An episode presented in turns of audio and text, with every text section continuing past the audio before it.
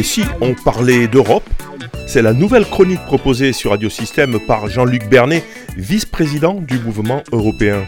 Ni moi, il nous informe et donne son avis sur l'actualité de l'Union européenne. Bonjour. Aujourd'hui, je vais essayer de faire le point sur une question qui revient régulièrement dans l'actualité européenne. C'est la question du glyphosate. Où en est-on? Eh bien, à vrai dire, on ne sait pas trop. La situation est confuse, je vais essayer de la résumer le plus clairement possible. En décembre 2017, le glyphosate a été autorisé par l'Union européenne pour une nouvelle période de 5 ans, donc jusqu'au 15 décembre 2022. Cette période devait être mise à profit pour mettre au point de nouvelles substances rendant le même service que le glyphosate sans avoir les mêmes conséquences sur l'environnement. Or, le moment venu, on s'est heurté à un triple problème, ou plus exactement, à trois problèmes qui sont liés. Le premier problème, c'est qu'on n'a jusqu'ici pas trouvé de produit permettant aux yeux de tout le monde, de remplacer le glyphosate sans en avoir la toxicité. En tout cas, sans en avoir la toxicité supposée.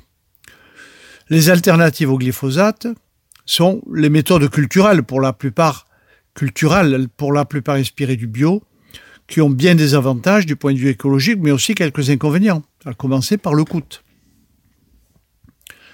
Le deuxième problème, c'est justement que le débat scientifique n'est pas clos sur la toxicité du produit. En tout cas, lorsqu'on l'utilise à des doses minimes, et le plus souvent suffisantes. Deux organismes faisant autorité, l'Organisation mondiale de la santé et le Centre international de recherche sur le cancer, le CIRC, le classent comme un cancérigène probable, alors que les agences européennes compétentes, l'Agence européenne de la sécurité des aliments et l'Agence européenne des produits chimiques, considère qu'il n'y a pas de données suffisantes pour conclure dans ce sens.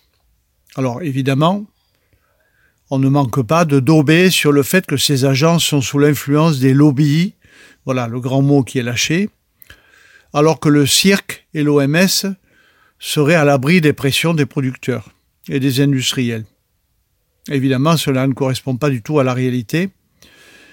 Et d'ailleurs, notre perplexité s'accroît encore lorsqu'on lit, et c'est de notoriété publique, que pour l'OMS et le cirque, la viande rouge est, elle aussi, classée comme un cancérigène probable, provoquant le cancer du côlon, tout simplement. Alors on finit par ne plus rien comprendre.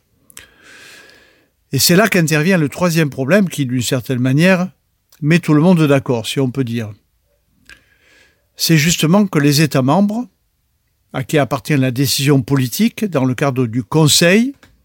Alors rappelons que le Conseil, dans le vocabulaire européen, c'est le Conseil des ministres européens compétents, n'a pas pu se mettre d'accord pour interdire définitivement le glyphosate. Alors on devine bien derrière cette position l'influence d'un autre lobby, qui est au moins aussi puissant que celui des industriels. C'est celui des agriculteurs, qui estiment, eux, ne pas pouvoir encore se passer du glyphosate. À tort ou à raison, là n'est pas la question. Dans ces conditions, la Commission européenne n'avait pas d'autre choix que de prolonger l'autorisation du glyphosate d'une année supplémentaire et de demander aux agences européennes des études complémentaires. C'est ce qu'elle a fait. C'est pourquoi, donc, pour revenir à mon point de départ, la situation du glyphosate en Europe reste incertaine et compliquée. Rendez-vous dans un an. Cela dit, le gouvernement français aurait toute liberté de l'interdire en France même. Mais s'il ne le fait pas, c'est peut-être parce que ça aussi, ça compliquerait beaucoup de choses. Mais ceci est un autre sujet, et nous en reparlerons à l'occasion. Et si on parlait d'Europe, c'était Jean-Luc Bernet, vice-président du mouvement européen de Nîmes, vous pouvez retrouver l'ensemble de ces chroniques sur le site internet de Radio Système ou sur sa plateforme SoundCloud.